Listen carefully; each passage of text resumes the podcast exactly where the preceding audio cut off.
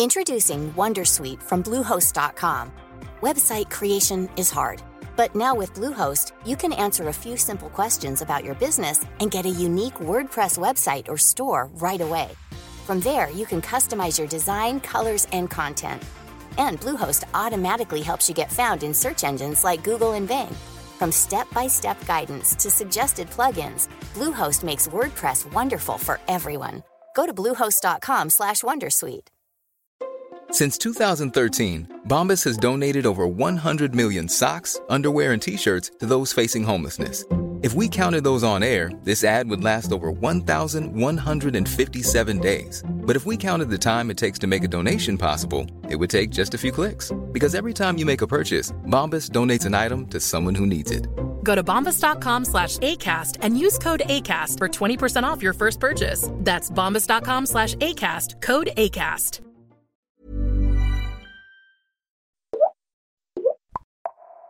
Henrik Jörntell, docent neurofysiologi, forskar kring hur hjärnan fungerar och har utmanat det traditionella sättet att se på hjärnan. Med nya forskningsrön har ni kommit på att hjärnan är mycket mer helhetlig och eh, man ska, måste titta på hjärnan mycket bredare än det traditionella sättet. Berätta lite om det. Ja, eh, man kan säga att idén om funktionell lokalisation i hjärnan, den har mer än 100 år på nacken. Eh, och den går ut på att man har eh, som namnet antyder, att man har specifika funktioner koncentrerat till specifika delar eh, av hjärnan. Eh, och eh, det har varit oerhört lätt att hitta eh, med olika mm, typer av tillgängliga metoder att hitta korrelationer med det här synsättet. Så därför har det blivit väldigt eh, självförstärkande. Och eh, har, även om det har ifrågasatts eh, historiskt sett eh, även för eh, mer än hundra år sedan, så redan då ifrågasattes eh, det, så har det egentligen varit väldigt svårt att komma med en alternativ eh, förklaringsmodell till det här som är så lätt att påvisa på något vis. Så det har blivit självförstärkande och eh, är än idag eh, helt dominerande i synen på hur hjärnan fungerar. Hur upptäckte ni detta? Liksom, vilka forskningsrön låg bakom det här lite kontroversiella sättet att se på hjärnan? Den stora ögonöppnaren var när vi studerade hur eh, systemet för eh, beröring, eh, hjärnans system för beröring fungerar. Då var det traditionella synsättet att vi har många enskilda sensorer ute i huden och att var och en av de där sensorerna rapporterade unik information. Och det enda hjärnan behövde göra var att samla in information från några stycken sensorer, ungefär som pixlar på en TV eller på en skärm. Eh, och så sätter den ihop eh, någon bild av vad som händer utifrån den informationen. Eh, men vad vi såg istället var att även den enklaste beröring engagerar ett väldigt stort antal eh, sensorer. Eh, dels en stor del av huden men även djupt in i vävnaden. Och sen när denna informationen kommer in till hjärnan så delar den upp sig över ännu fler, eh, över ett mycket större antal nervceller. Och eh, eh, man kan säga att den, en information, även om den kommer från eh, fingertoppen på pekfingern, kommer att vara representerad i, i, um, i stort sett uh, majoriteten av nervceller uh, i, uh, i storhjärnan. Och det är ett ganska annorlunda synsätt då mot den traditionella där man tänker sig att pixeln från huden gick genom enskilda nervceller och träffade enskilda nervceller uppe i storhjärnbarken. När, när, du beskriver det, det låter nästan hopplöst att hitta behandlingsmetoder då. Det blir så oerhört komplext om hela hjärnan är inblandad i alla små funktioner, eller? Ja, idén med funktionell lokalisation är väldigt praktisk om man vill hitta eh, behandlingsmetoder. För att då, kan man ju, då föreställer man sig att det finns enskilda celler som har specifika funktioner eller enskilda receptorer på de här cellerna som har specifika funktioner. Och det enda man behöver göra är liksom att adressera dem för att få klinisk effekt. Eh, men om man istället tänker sig att allt, alla hjärnans funktioner bygger på ett samspel mellan väldigt stort antal nervceller, olika typer och olika typer av receptorer, då blir, då blir ju det angreppssättet eh, nästan omöjligt. Däremot så eh, kan man tänka sig eh, helt andra typer av angreppssätt som man eh, får om man eh, så säga, ställer om Eh, sin sinnebild av hur hjärnan fungerar. Och, men, men då är det mycket, mer, mycket mindre inriktat på eh, kemiska eller cellulära approacher och mycket mer inriktat på systemnivå. Att man måste förstå hur de här nätverken, eh, hur man eh, skapar dem och hur man kan stimulera dem till att eh, eh återskapas. Eh, till exempel om man har fått en stroke en stroke-sjukdom. Som, eh, det, förmodligen det effektivaste sättet att få tillbaka funktion det är att man stimulerar de här nervcellerna att hitta nya sätt att interagera med varandra. Men man måste väl ändå säga att det här låter som en potentiell revolution, inte minst för läkemedelsbranschen, tänker jag, som har jag sett på hjärnan enligt det här traditionella sättet. Eh, ja, eh, Uh, nu ska det ju påvisas också att uh, det går att göra på ett framkomligt sätt men vi har ett antal strategier som uh, bygger på vårt nya synsätt då, som vi har väldigt stort hopp om att de ska liksom, på ett ganska dramatiskt sätt förbättra möjligheterna till funktionsåterhämtning efter stroke. Ehm, man kan också tänka sig en rad andra neurologiska sjukdomar som Alzheimer till exempel ligger definitivt i linjens förlängning här vad vi kan använda de här nya insikterna till för att hjälpa och um, råda bot på. Jag, jag tänker mer generellt här just läkemedelsbranschen som jag har sett det på, på det gamla sättet och mer lokalt. Ja, och, eh, i, viss mån, och i vissa fall så får man ju en, eh, i alla fall en marginell eh, eh, förbättring då. Eh, men eh, man får väl säga att fortfarande idag så är många av våra stora neurologiska och psykiatriska sjukdomar i, i princip, eh, har du tur så hjälper din behandling. Eh, men i de flesta fall så är det ganska svåråtkomligt. Och förmodligen, eh, enligt vårt synsätt, så eh, är det för att man har använt fel angreppssätt. Jag vet att du är också väldigt intresserad av hjärnans utveckling under årtusendena, evolutionen. Eh, berätta lite hjärnans funktion, hur har den utvecklats egentligen? Egentligen så ser jag väl det så här att eh, hjärnan har eh, tre primära utvecklingssteg.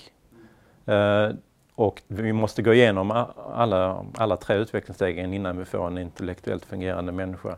Och det handlar om att det första steget är att man gärna ska etablera en uppfattning om den egna kroppen. Eh, när man har en uppfattning om den egna kroppen så kan man använda den för att skapa sig en uppfattning om hur den fysiska omvärlden fungerar. Och ett tredje steg det är att du är medveten om att några av de här objekten i din omgivning det är faktiskt andra varelser. Och då kan du eh, i det här tredje utvecklingssteget så kan du eh, börja interagera eh, med dina medmänniskor då i första hand eh, på ett socialt plan. Men det är samma sak där. Det handlar om att hjärnan ska bilda sig en uppfattning om hur dina medmänniskor i din omvärld eh, fungerar. Och det kan du eh, testa ut genom att eh, använda olika typer av beteende och mäta vilka responser du får. Och på, det vis, på den vägen så skapar du en, en, en, eh, en uppfattning om hur den sociala omvärlden eh, fungerar. Samtidigt utvecklas ju hela tiden omvärlden. Vi har olika kulturer, vi har olika faser, hur vi umgås med varandra till exempel. Eh, anpassar sig hela tiden hjärnan till det här? Förklara. Då är eh, frågan om mm, hur mycket evolutionärt tryck det har funnits på hjärnan under de sista hundra åren. Det kan säkert finnas lite olika uppfattningar.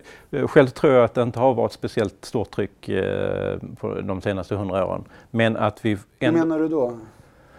Att, att inte så stort tryck alltså? Att, att vi har kunnat överleva ändå, även om vi inte har varit ja, precis, socialt ja. skilled? Exakt, så att man, eh, man har de rudimentära eh, färdigheter, man får dem med sina gener som du behöver för att anlägga hjärnan på ett sätt så att du kan fungera i din sociala omvärld och eh, så att du har möjlighet att fortplanta dig och därmed så är dina, har du fått vidare dina gener och för alla individer som, som, som når det stadiet så, så Eh, det är ju de eh, som överlever och det, det är väl i princip i det moderna samhället så, att alla har möjlighet att nå det stadiet. Så på, i den meningen så finns det inget eh, evolutionärt eh, tryck. Men man kan ändå se det som så att hjärnan eh, blir eh hos oss individer i samhället blir kapabel i genomsnitt till mer och mer avancerat tänkande. Eh, och där kan man förmoda att eh, kulturellt arv har ganska stor betydelse. Om man tänker sig att hjärnan går ut, hjärnans funktion går ut på att hitta samband mellan olika saker. Då blir din, toppen av din intellektuella nivå eh, bestäms lite grann av vilka samband du får dig till livs, vilka samband du har förstått. Och när du förstått en nivås samband så kan du gå upp på en lite mer kom komplex nivå. Eh, vad det sociala samspelet eller kulturarvet kan göra, det är att du får eh, eh, många av de här sambanden serverade. Eh, du måste fortfarande förstå dem, men de, de gör dem till, tillgängliga eh, för dig. Och då kan du eh, på det viset förmodligen snabba upp din intellektuella utveckling så att du når en högre eh, intellektuell nivå. Men då pratar vi inte om något evolutionärt tryck utan då handlar det om att du drar nytta av eh, eh, kulturarvet i princip. Då. En het fråga just nu bland inte minst eh, fysiologer, det är ju hur mobiltelefoner och vårt skärmanvändande påverkar hjärnan. Det sägs att det är väldigt stressande och att, att det kan bli att det inte är helt hälsosamt. Vad är din syn på det här? Eh, jo, eh, det är ju så här att eh, hjärnan har ett system som säger till oss eh, vad vi ska göra i denna situationen och om två sekunder och om tio sekunder. Och det systemet eh, ser också till att lägga in lite pauser här och där under dagen. Eh, så att när hjärnan är utmattad så eh, då ser det här systemet till att nu gör vi ingenting, vi, vi, vi vilar lite grann här. Eller åtminstone en del av hjärnan vilar vi. Många, ett potentiellt problem med då, skärmanvändande och, och sådär, det är att det finns, de är väldigt effektiva på att pocka på vår uppmärksamhet. Och det triggar de här systemen som bestämmer vad hjärnan ska göra. Eh, och eh, möjligtvis kan man tänka sig att man blir av med de här små minipauserna som man har under dagen. Eh, det skiljer sig säkert från individ till individ och eh, eh, många kan säkert klara av att använda mobil och skärm i väldigt stor utsträckning utan att få någon, någon stor negativ effekt. Men om det är så att det leder till kronisk stress, Eh, då är det potentiellt eh, eh, ohälsosamt för att då vet man att långvarig kronisk stress det leder till att hjärnan krymper. Och krymper hjärnan så det, det kan de flesta förstå att det är såklart inte speciellt bra. Och, eh, på sikt så leder det till minskad maximal eh, hjärnkapacitet. I det här du säger nu, är det omstritt på något sätt eller är hjärnforskare överens om att det finns de här skadliga effekterna? Eh, det skulle jag, så om vi drar kopplingen direkt till mobiltelefoni till hjärnskada så skulle jag inte säga att eh, man är överens om det. Eh, vad man är överens om är den här komponenten med kronisk stress, att den är skadlig för hjärnan. Och kanske är det det som är som rådet till mobiltelefonanvändare, att man måste känna efter lite grann själv eh, vad som är rimligt om man befinner sig på en hög stressnivå eller inte när, när man, när man eh, använder mobil eller, eller andra skärmar. Eh, så länge man eh, mår, känner att man mår bra av det själv så är det förmodligen inte eh, skadligt. Men om man upplever det som en, en stresssituation, att det liksom är liksom ett tvångsbeteende eller, eller, eller på annat sätt stressande, ja då är det, då är det potentiellt ohälsosamt.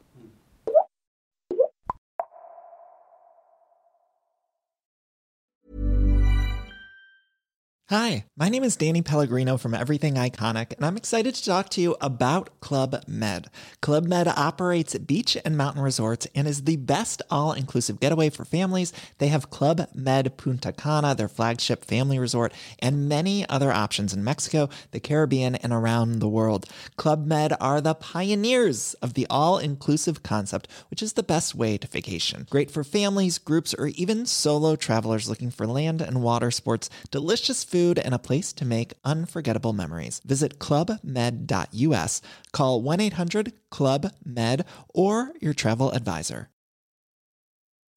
As humans, we're naturally driven by the search for better. But when it comes to hiring, the best way to search for a candidate isn't to search at all. Don't search, match with Indeed. When I was looking to hire someone, it was so slow and overwhelming. I wish I had used Indeed. If you need to hire, you need Indeed. Indeed is your matching and hiring platform with over 350 million global monthly visitors, according to Indeed data, and a matching engine that helps you find quality candidates fast. Ditch the busy work. Use Indeed for scheduling, screening, and messaging so you can connect with candidates faster. And Indeed doesn't just help you hire faster. 93% of employers agree Indeed delivers the highest quality matches compared to other job sites, according to a recent Indeed survey. And listeners of this show will get a $75 sponsored job credit to get your jobs more visibility at Indeed.com slash podcast. That's Indeed.com slash podcast. Terms and conditions apply.